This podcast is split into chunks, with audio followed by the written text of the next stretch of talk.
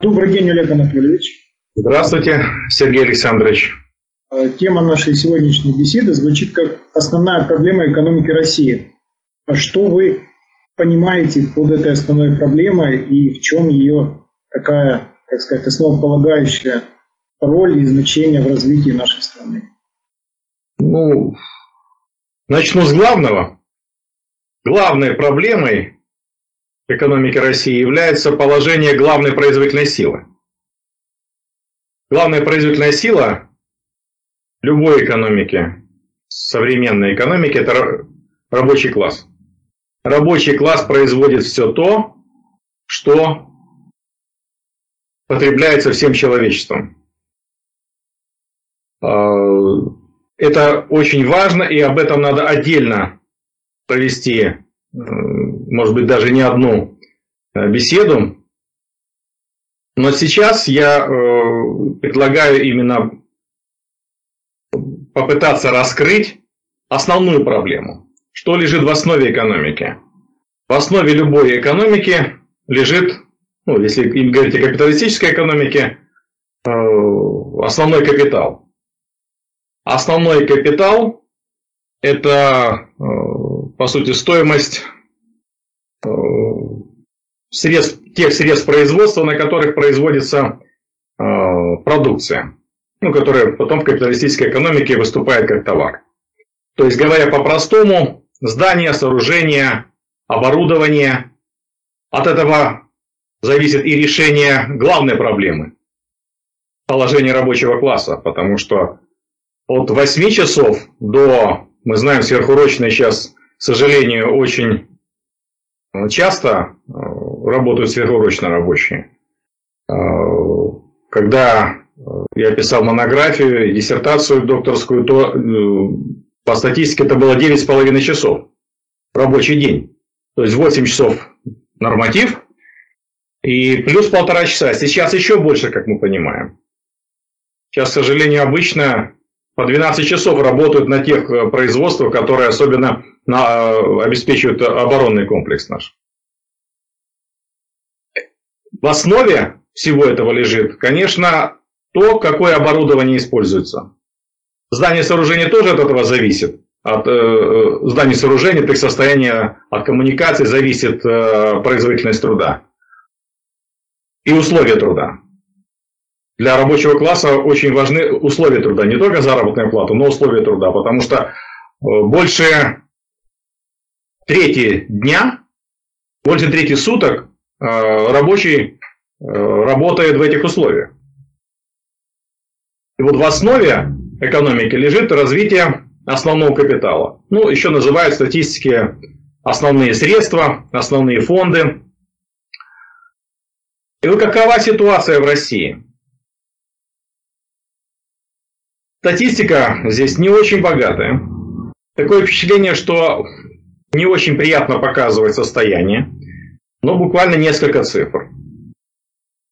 30% основных фондов полностью изношены. Это официальная статистика. То есть 30% э, оборудования полностью изношено. То есть оно должно быть заменено. То есть этот показатель вообще должен приближаться к нулю вообще-то в экономике, которая нормально, динамично развивается. Возраст основных средств в среднем по стране более 17 лет. В среднем более 17 лет. А, к сожалению, в обрабатывающей промышленности, которая вообще должна быть более передовой, 24 года. То есть средний возраст станков, оборудования 24 года. Отнимите вот сейчас 24 года, это в каком году это оборудование установлено? В среднем, конечно. Какое-то оборудование 50 лет работает и 60 лет работает. А можно такое оборудование построить эффективную экономику, создать и эксплуатировать, э, эксплуатировать такое оборудование, можно ли э, получить э, нормальный экономический результат. Откуда экономический рост может быть при том, что такое оборудование. Причем, что интересно, я сказал, что 30% износ полный. Так вот, по годам, если взять, 3 года назад был 27%. То есть 27, 4 года, извините, 4 года назад 27%. То есть каждый год на полпроцента, на процент э, этот показатель ухудшается. Это то, что еще официально показывают. А официально показывают средние и крупные предприятия. Мелкие предприятия, э, те, которые проходят под э, малый бизнес, они вообще в этой статистике не учитываются. А там ситуация может быть еще хуже. И наверняка еще хуже, потому что у них возможности другие. Почему это так происходит? Э, к сожалению, в России сложилась такая ситуация по причине того, что нашим капиталистам досталось э, имущество практически бесплатно. Они привыкли, то, что привыкли, они э, Дальше эксплуатировали, не только рабочий класс эксплуатируют, они эксплуатируют это оборудование. Э, это огромное имущество досталось от Советского Союза, огромный парк станочный. И вот это оборудование изнашивалось, но много лет вообще мало что вкладывалось, мало заменялось, а они прибыль получали. Получали прибыль, часть тратили на себя, Э, дорогих, э, значительную часть выводили за рубеж э, этого имущества в различных формах.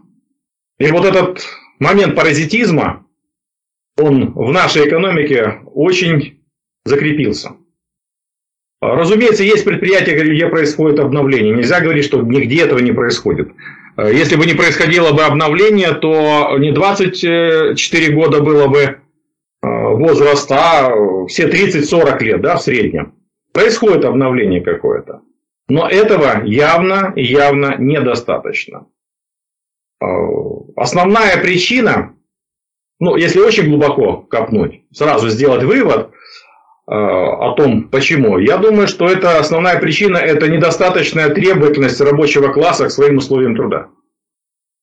Олег Анатольевич, я бы добавил, что рабочий класс Э, кровно заинтересован в том, о чем вы говорите, потому что э, устаревшее оборудование, это первое, это плохие условия труда, которые э, как бы не, не защищены, сейчас люди абсолютно не защищены с принятой системой СОУ, да, когда можно там идти на различные махинации и ухудшать условия труда. Значит, первое. Второе, это низкая производительность труда, потому что на старом оборудовании невозможно работать с, ну, с, как бы, так, как нужно работать сейчас. Если как работают, например, и за рубежом в разных странах. Э, третье – это, скажем так, повышенная аварийность, э, да, низкая износостойкость. Это все э, ложится на издержки предприятий, и в этом, мне кажется, очень большая как сказать, проблема нашей экономики. Вот здесь не столько вопрос э, проблемы в издержках, как раз издержки не увеличиваются, когда оборудование-то не меняют. Э, наоборот, они, такая глупая экономия происходит на этом. Э, травматизм, абсолютно согласен. Плохие условия труда, травматизм, это сокращает жизнь рабочих. У нас очень малая продолжительность жизни в целом в России, особенно мужчин.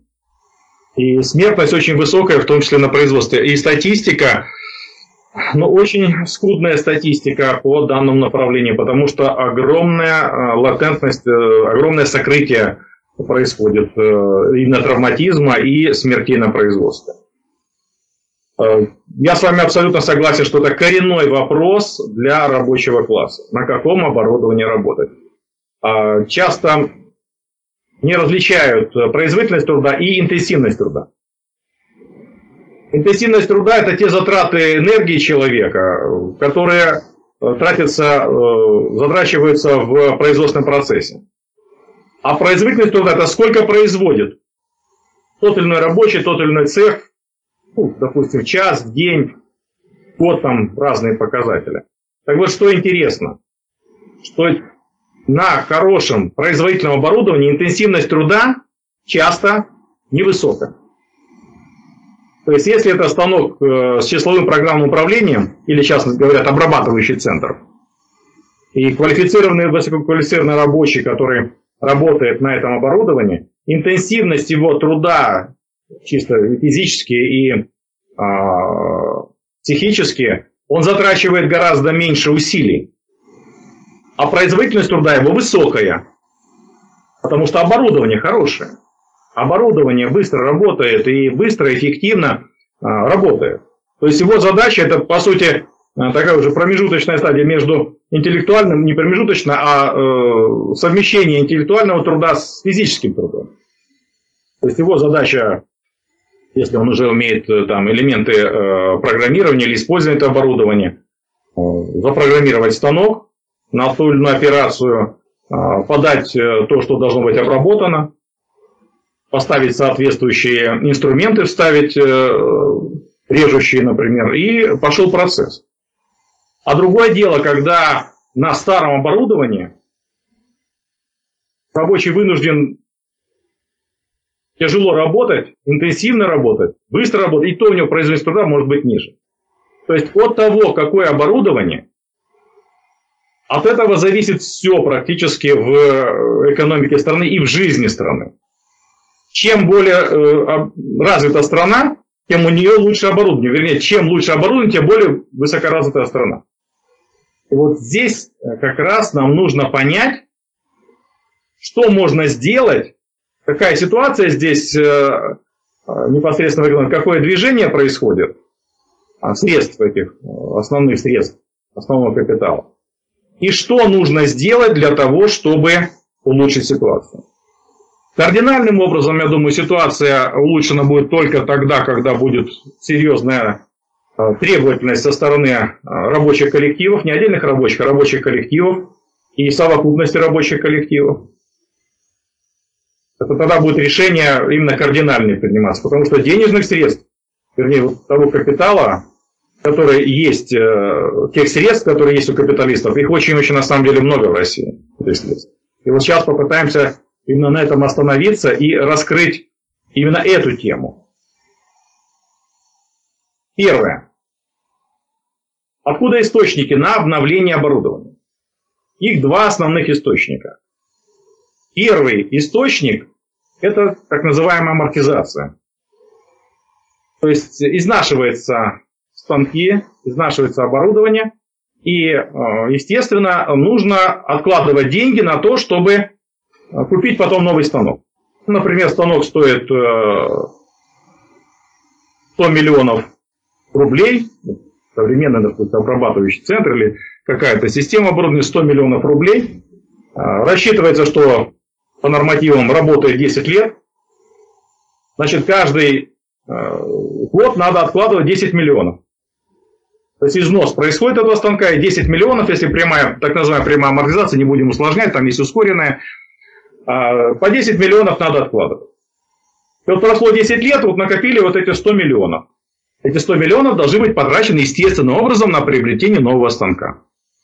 А за это время, кстати, могут быть создан новый станок, и на эти 100 миллионов можно купить более совершенное даже оборудование. Потому что производительность труда растет в целом в мире. Значит, затраты на единицу продукции уменьшаются, и, по идее, даже, может быть, оказаться подобный станок дешевле, или за эти деньги можно купить более современный, более совершенный станок, более производительный станок. То есть первое это амортизация. Естественно, отчисления эти амортизационные происходят. Есть нормативы определенные, не буду их называть, они разные по разному оборудованию. Если здание сооружения, то это примерно 1-2% в год, ну где-то 1% в год. То есть считается, что 100 лет, 50 лет, 100 лет должны стоять здания сооружения. Если это оборудование, то это примерно около, около 10%. Если ускоренная амортизация применяется, то 15% в год. 15, 16, там по-разному. Разное оборудование, по-разному происходит этот э, процесс переноса этих денежных средств в, так называемый амортизационный фонд. Так вот, в чем у нас проблема? Да, это первый источник, это амортизация. Второй источник – это прибыль. То есть капиталисты работают ради прибыли, но истинной целью, у Маркса очень замечательно раскрыто, в целом процесс э, капиталистического производства и воспроизводства, целью капитала является, истинной целью капитала является не просто прибыль получения, а увеличение капитала. А как можно увеличить капитал? Ну, только вкладывая из прибыли, но ну, вкладывая в производство. Почему это является истинной целью? Да потому что капиталисты даже в монополистическом э, производстве, они все равно конкурируют. Если этого не делать, то все равно этот капиталист перестанет быть капиталистом, его задавят другие. Поэтому э, на самом деле и многие капиталисты э, осознают это, что истинной целью капитала является наращивание капитала. Чем крупнее капитал, тем он может, тем больше массы прибыли он потом получит. Это второй источник. Вот. Пойдем по, как раз по этим источникам. Амортизация. Ну, естественным образом кажется, что э, раз ты получил эти деньги уже, и с этих денег не платится ни налог на прибыль, ничего, это чисто в затраты, чисто в затраты идет, то, по идее, должен капиталист потратить эти средства на приобретение оборудования нового. А что происходит у нас? Примерно 6 триллионов рублей у нас в год отчисляется в виде амортизации триллионов рублей. Э, ну так, для сравнения, бюджет России консолидированный около, э, ну, около 20 триллионов. То есть 6 триллионов рублей, еще раз подчеркиваю эту цифру, это то, что капитали... это средние крупные предприятия. Не берем еще э, те, что не учитываются в статистике. Там, естественно, сумма должна быть больше. 6 триллионов рублей. Сколько из 6 триллионов тратится на обновление? Практически невозможно найти эту информацию. И ну, по-нормальному, если деньги предназначены на это, то должны быть потрачены. Никто не заставляет капиталиста это делать. Сознательных капиталистов не так много. Тех капиталистов, которые осознают себя капиталистами, которые стараются увеличить капитал, которые вкладывают. Кто-то вкладывает, естественно. Что-то вообще поломалось, и надо просто заменить. Просто э, заставляет э, жизнь здесь. Если станок вообще поломался, то придется заменять. А если он еще работает как-то, его на честном слове, то многие не меняют оборудование. Итак, что получается? Что можно получить эти средства капиталисту и потратить их куда угодно. Вот у нас так сейчас устроено вернее, не устроил. Второй источник – прибыль. Какая? Примерно 18 а, триллионов рублей прибыли. 18 триллионов рублей прибыли. Это сопоставимо с а, бюджетом Российской Федерации. Суммируем. Получаем 24 триллиона рублей. А вот теперь интересно, а сколько же у нас капиталовложений? Капиталовложение у нас пример, я очень округляю. Очень округляю, понятно, кто посмотрит статистику, там будут более точные цифры, но хотя эти более точные цифры, я думаю, э, в какой-то мере искажены. Это тоже интересный, интересный вопрос, и почему это, э, скорее всего, так делается. 15 триллионов рублей капитала вложения. Ну, то есть в основной капитал, в основные средства. То есть на здание, сооружение, оборудование, станки. Но в этих 15 триллионах 3 триллиона это то, что государство дает из своего бюджета. То есть получается 12 триллионов остается то, что а, коммерческие структуры, крупные и средние коммерческие структуры. Итак, 24 они получают в результате а, получения амортизации и э, прибыли, 12 капиталовложений. Я еще скажу, что 18 триллионов э, прибыли это, скорее всего, заниженная цифра. Почему занижены?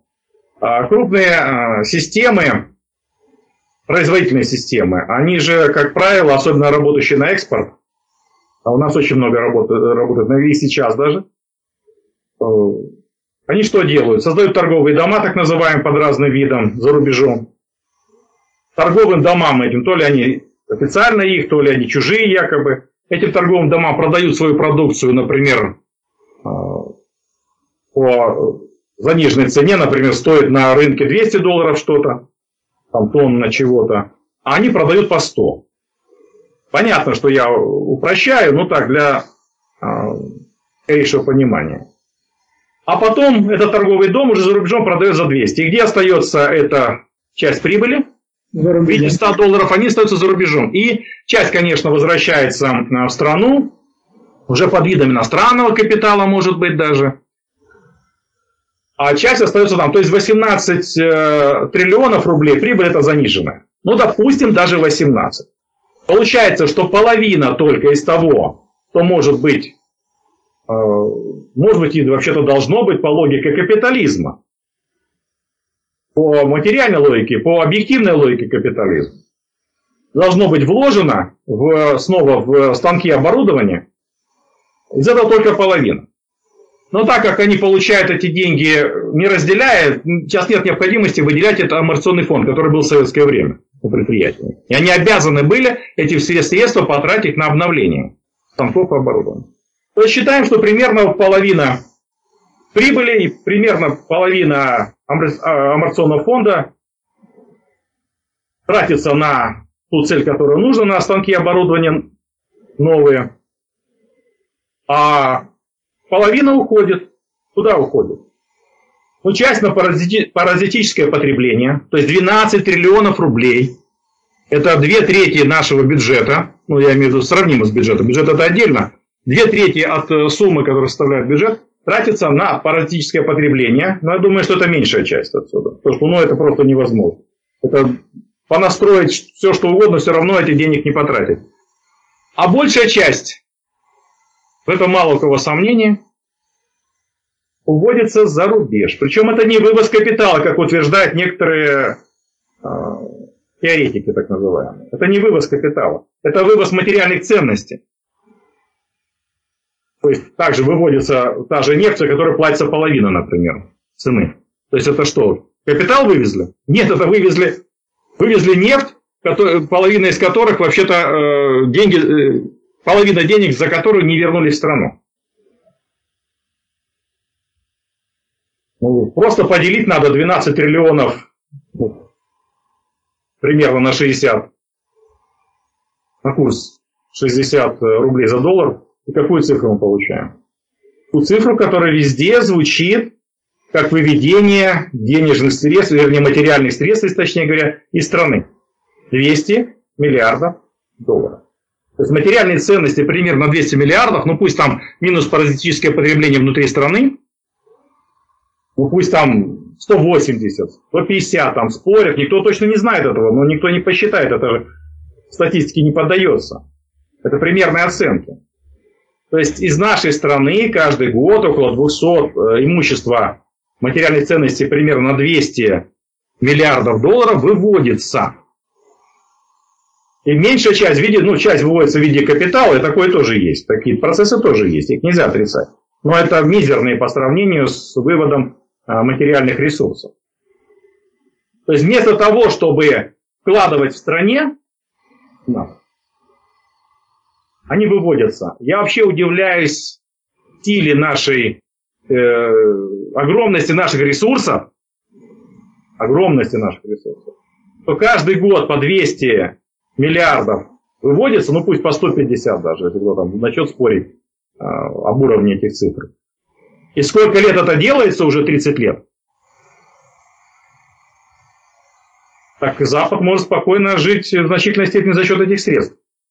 И поэтому то, что сейчас вот происходит, некоторые ограничения, да, с февраля прошлого года, конечно, начались, огранич... начались ограничения по выведению этих средств. Но они в значительной степени наверняка переориентированы теперь на восток.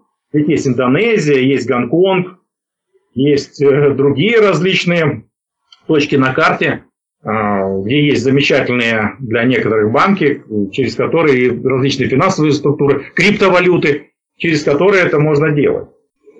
Олег Анатольевич, да. А, здесь необходимо сделать небольшое уточнение по поводу того, что капиталовложение – это процесс многосторонний, и а, довольно серьезные средства вложены в российскую экономику иностранным капиталом, в том числе финансовым капиталом. И здесь вот в прошлом году наблюдался очень интересный процесс – что станки, оборудование, все, что построено крупными э, западными корпорациями, именно представителями финансового капитала, остается в России. Они не, не очень охотно здесь сворачивают свой бизнес, и мы видим, что в основном по политическим причинам, но оставляют это все Российской Федерации. Да, Российская Федерация это уже как бы, ну, принимает решение как по конкретным э, как бы, организациям, кому что куда передать. Фактически теперь это все перешло на баланс России, ну, скажем так, российской экономики, пускай даже частного бизнеса, где-то государства, но теперь за амортизацией этих э, немаленьких, скажем так, э, производств придется следить, опять же, нашим да, там, представителям бизнеса или государства. Причем это достаточно современные, э, хорошие производства, не так давно построенные, за которыми следили. Но это как бы э, плюс, я считаю, в том, что слабеет влияние международного финансового капитала на российскую экономику. Да, это нам дает определенные возможности для развития, в том числе и для общественного развития. А второй момент интересный, что если мы посмотрим средний бизнес, да, иностранный, то он в целом не ушел из России. А, то есть а, ушло совсем небольшое количество компаний, количественно, да, но это, понятно, крупные, а осталось довольно много, кто, скажем так, ну, вот эти все политические вопросы оставил в стороне, для них прибыль важнее. То есть мы видим, что иностранный капитал видит э, перспективу в России, да, и если есть возможность, он не уходит. Это значит, что прибыль он здесь получает очень хорошую. И мы должны где-то ну, теперь думать о том, что делать с тем, что осталось, и вот тут возникает роль государства, да, которое традиционно в нашей стране всегда очень активно в экономике, даже если мы говорим советское время, ну и раньше. Тоже государство всегда занимает активную позицию в экономике. Я думаю, что изменить то положение, о чем вы говорите, можно только при э, как бы, такой доминирующей роли государства. Э, ну, с вами согласен, но не полностью то, что необходимо не просто усиливать, а строить государственное регулирование, оно у нас, конечно, есть. Но оно не целостное. Да. Это не целостная система государственного регулирования. Это отдельные элементы, которые э, часто мешают друг другу эти элементы. А что касается того, что то оборудование, которое осталось теперь э, под юрисдикцией российского государства, ну, думаю, что это излишне оптимистично очень э, аккуратно, я бы сказал, даже не то, что аккуратно, а, наверное, слишком осторожно здесь действует, учитывая, что они 300 миллиардов просто забрали, украли средства официально, те, которые там были официально размещены российского государства, 300 миллиардов э, долларов, то здесь можно было бы действовать гораздо более активно. Но даже не в этом дело. Второй, второй момент оптимизма, который, излишнего оптимизма, который я у вас заметил, это то, что теперь государство должно следить за амортизацией, которая с этого оборудования. То, что должно, это да. С точки зрения законов развития экономики капитализма, да. Особенно монополистического капитализма, который требует государственного регулирования. Сейчас государственный монополистический капитализм. Если эти законы не исполнять, вернее, не следовать этим объективным законам, то экономика будет ослабевать только, а не усиливаться. Но есть закон экономический, да, это не юридический закон, который прописан, это закон, который сильнее юридических законов. То есть, если так не действуешь, то ты просто терпишь поражение. Ну, имеется в виду капиталист, терпит поражение. И страна в целом терпит экономическое поражение. У нас э, больше 10 лет, по сути, нет экономического роста серьезного. Там плюс 2-3%, минус 5%, плюс 3%, э, минус 4%, и вот так идет уже где-то с 2008 года, больше, чем 10 лет. То есть стагнация, это называется стагнация, а по-русски застой. Обвиняют Брежневскую эпоху в застое, хотя в 70-е годы был рост по 7-8% в год. Это потом в конце 70-х, в начале 80-х действительно уже темпы роста 2-3% в год приближалось к застою. А сейчас застой 2008 года. И одна из основных причин застоя, вот здесь я с вами абсолютно согласен, это в том, что государственное регулирование не выстроено как целостная система. Один из э, моментов этой системы должно быть регулирование движения амортизационных средств. Это не просто какая-то там наукообразная фраза, а это э, жизненно необходимо. 6 триллионов рублей движение 6 триллионов рублей никак не регулируется. Регулируются элементарные вещи, чтобы человек получил вычет, допустим, э, где-то получил э, медицинскую помощь в частной структуре, и может получить вычет из подоходного налога, из НДФЛ так называемого. Так сколько надо бумажек собрать по этому поводу и заявить в налоговую инспекцию, и получить там 2-3 тысячи этого вычета, да, или сколько там получил. Это регулируется. Многие другие вопросы регулируются. Тоже материнский капитал как регулируется, хотя это совсем не капитал. Обозвали непонятно зачем так эти деньги. Какой капитал? Кто у нас тут? Капиталист. Мама, что ли, капиталист? А вот движение 6 триллионов рублей, 6 триллионов рублей, повторяю, не регламентируется. Нужно это делать? Да это просто жизненная необходимость. Это, если это э, заставить целевым образом использовать, э, это выгодно классу капиталистов в целом. А отдельные капиталисты стараются этого избежать. Вот эти 6 триллионов рублей, если бы нормально целевым образом использовались, это были бы 6 триллионов рублей надежных инвестиций.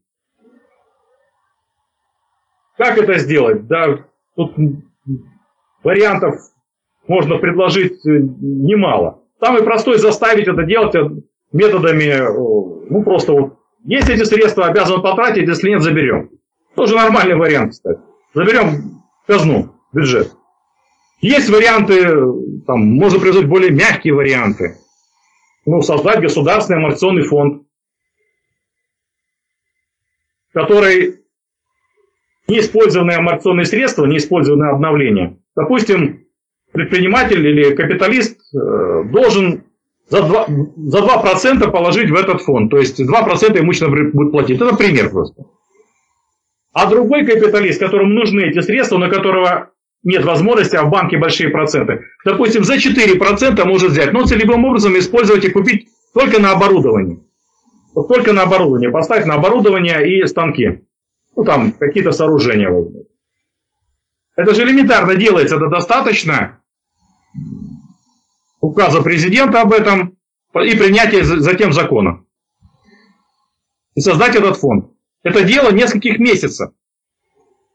А, первый заместитель председателя правительства у нас ну, довольно интересно пытается проводить работу.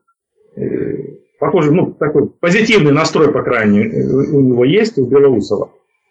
А, он пытается вот э, сверхприбыль то у металлургических капиталистов, то у химических капиталистов позабирать там единовременный взнос, там сколько-то там миллиардов рублей, там 100 или 200 миллиардов рублей. Но это, даже если они пойдут на это, это неэффективно. Да, они отнекиваются, говорят, да, это где? Где это прописано? Ничего не прописано. И, этот единовременный взнос ничего не даст. Ну, какие-то дыры закроет в, э, в нашем бюджете. Сейчас только за первые месяцы 2 э, триллиона дефицит бюджета То есть это не решит проблему. И здесь вопрос не просто в бюджет, а вопрос в том, чтобы они сами вложили свои деньги в новые станки и оборудование.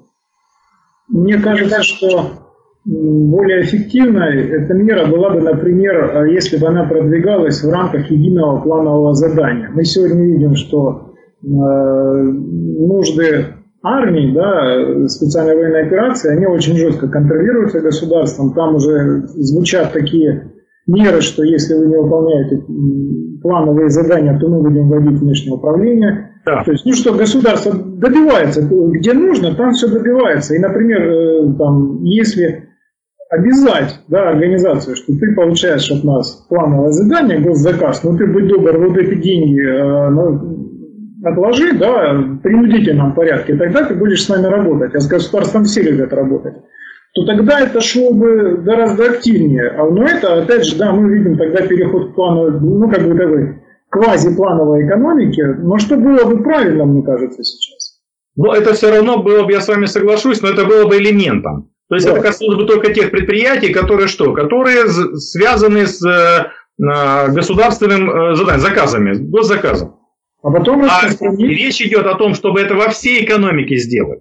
Да, и во всей экономике, если вот принять даже вот систему э, государственного амортизационного фонда, то это бы во всей экономике. Понятно, хитрили бы, пытались бы где-то избежать, но большая часть этих средств пошла бы туда, куда нужно. Кроме того, это создало бы так, так, такой э, спрос на э, даже потребность в развитии станкостроения, приборостроения, производства оборудования. У нас сейчас капиталовложения в производство э, машин оборудования знаете сколько? Сколько? Сколько? Даже, наверное, не пытайтесь угадывать. Я сам очень удивлен. 60 миллиардов рублей, не триллионов, миллиардов да, всего даже... лишь. Это всего лишь 60 мостов. Да. Вот 60 мостов, это те деньги, ну, которые, э, такие же деньги тратятся на то, чтобы капиталовложение в ключевую сферу, которая, от которой зависит вся экономика. Э, примерно столько же в приборостроении. Микроэлектронику вообще не нашел, к сожалению. Там наверное, единиц... еще, наверное, еще меньше. Там единичные предприятия остались. Да, там мало предприятий. Там Беларуси, наверное, больше осталось, чем во всей России.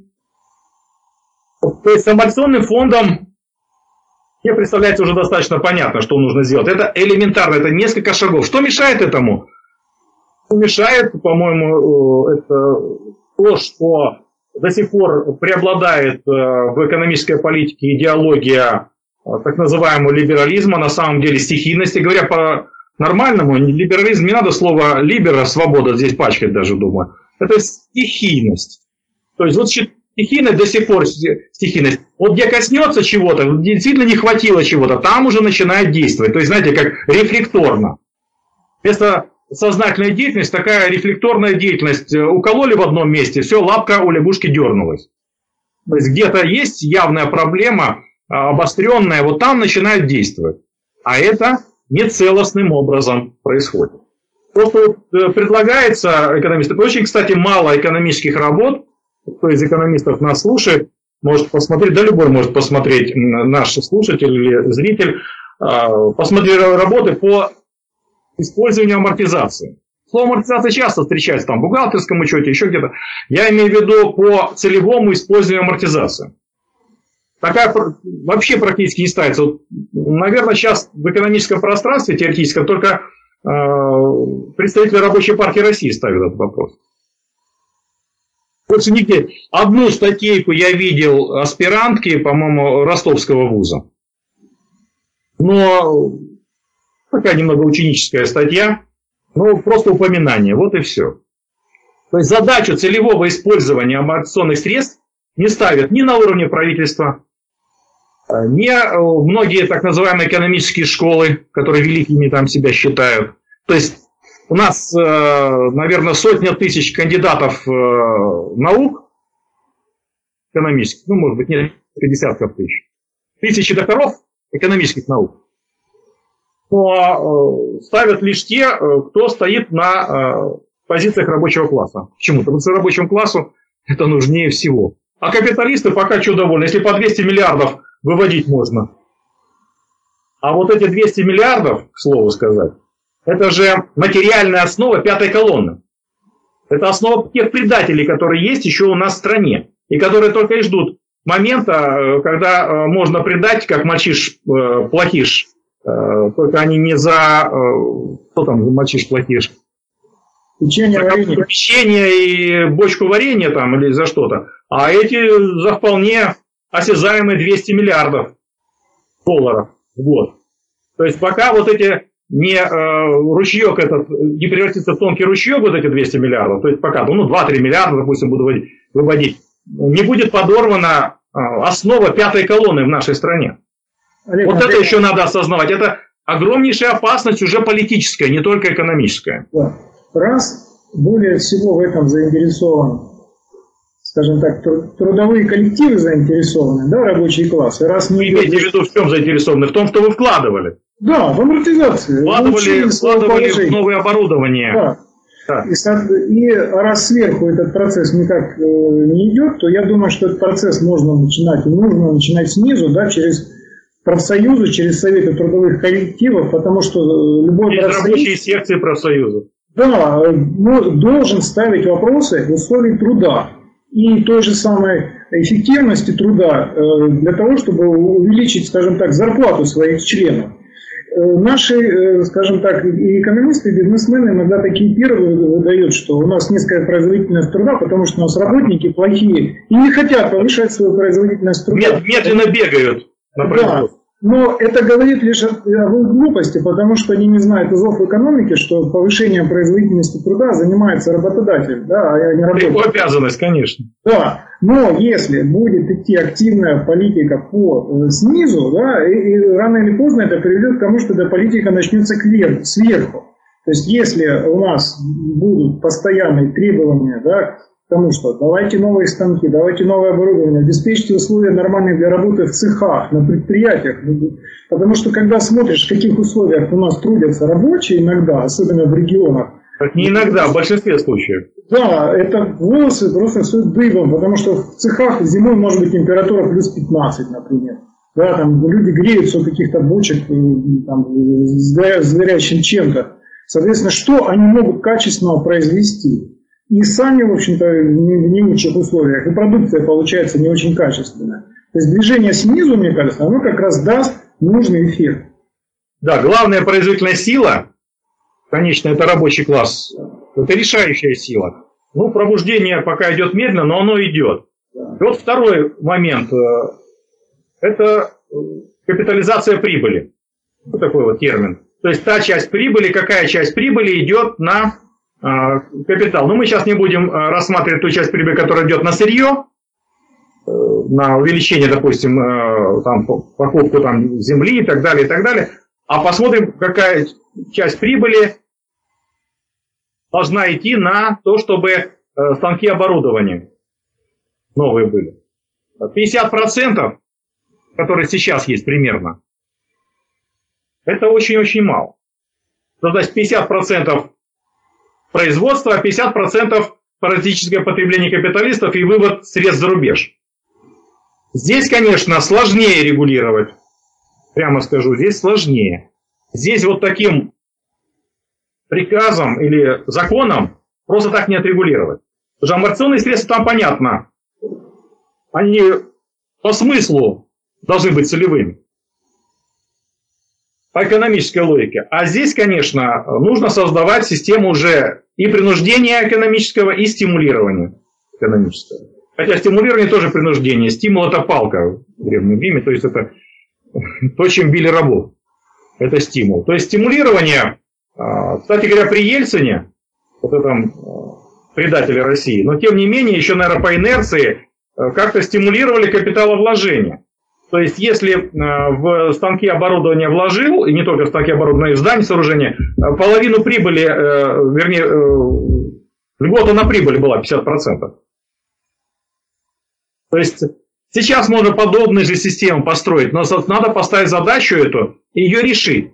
То есть, если вложил, например, эти средства в оборудование, в станки, нее, например, не платишь прибыль, э, налог на прибыль вообще.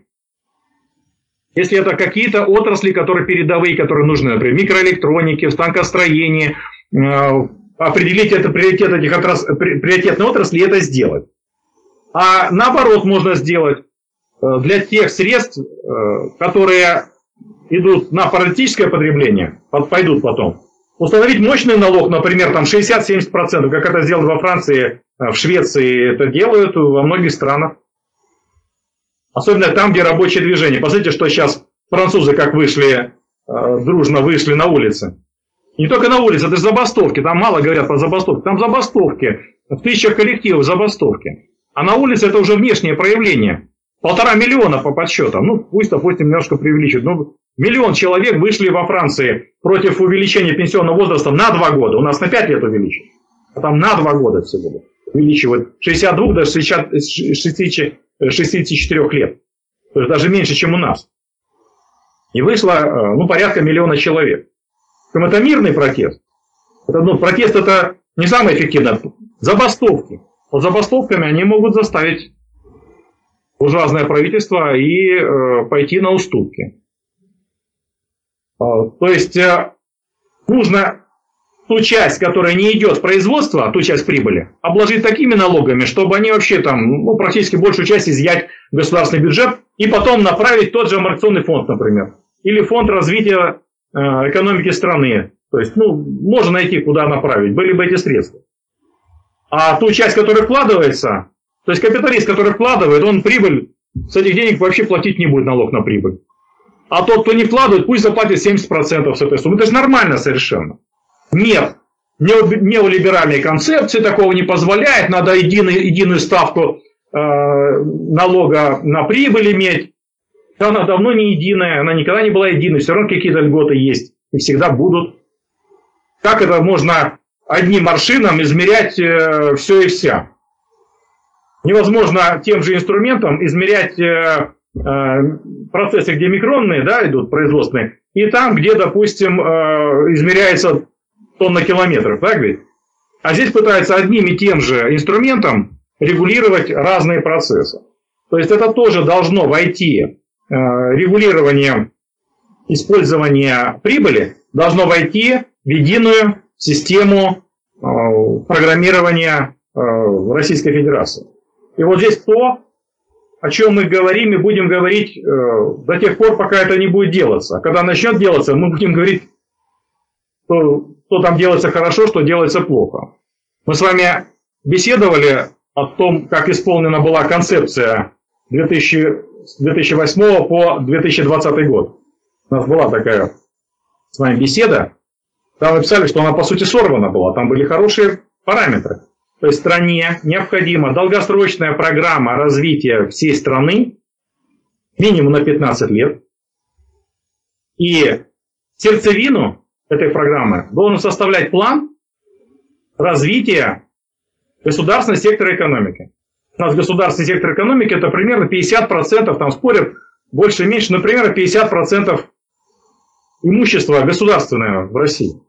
То есть можно, а раз имущество в одной собственности и в капитализме можно делать план. Но это, конечно, капиталисты до этого рано или поздно дойдут отнекиваются чем? Вот одна экстренная ситуация, один кризис. Там нельзя применять. Заморозили э, закон о стратегическом планировании. Заморозили. То есть, по сути, отложили его использовать. То есть, вообще глупость, конечно. Написали закон, прошел закон через все инстанции, через Государственную Думу, Совет Федерации. Президент подписал, а потом взяли его и, в кавычках, конечно, заморозили. То есть, отложили его исполнение. Он не самый лучший этот закон, конечно, мог бы быть гораздо лучше, но он лучше, чем ничего. То есть даже бояться подобраться к стратегическому планированию. Вот это, конечно, говорит о, о э, том, что у нас еще национальная буржуазия российская в этом смысле слаба, и пока еще она в этом отношении уступает неоконам, неолибералам, по-разному их называют. То есть сторонникам стихийного развития России. А стихийное развитие России кому выгодно? Тем, кто намерен Россию разорвать и уничтожить. То есть нашим врагам. То есть те, кто за стихийность, это можно четко сказать, это враги России. Олег Анатольевич, ну, как это, вопрос мы поставили с вами, э, будем о нем говорить. А ну, это не мы просто поставили, это ставят, ставят и рабочая партия России, ставят и вопросы. Жизнь сама ставит. А мы это осознаем, как э, те, кто стараются э, служить рабочему классу идейно, да. прежде всего. Мы как интеллигенты, как настоящие интеллигенты должны служить рабочему классу. То есть настоящий интеллигент должен служить рабочему классу. Хорошо. Все, спасибо за беседу. Спасибо.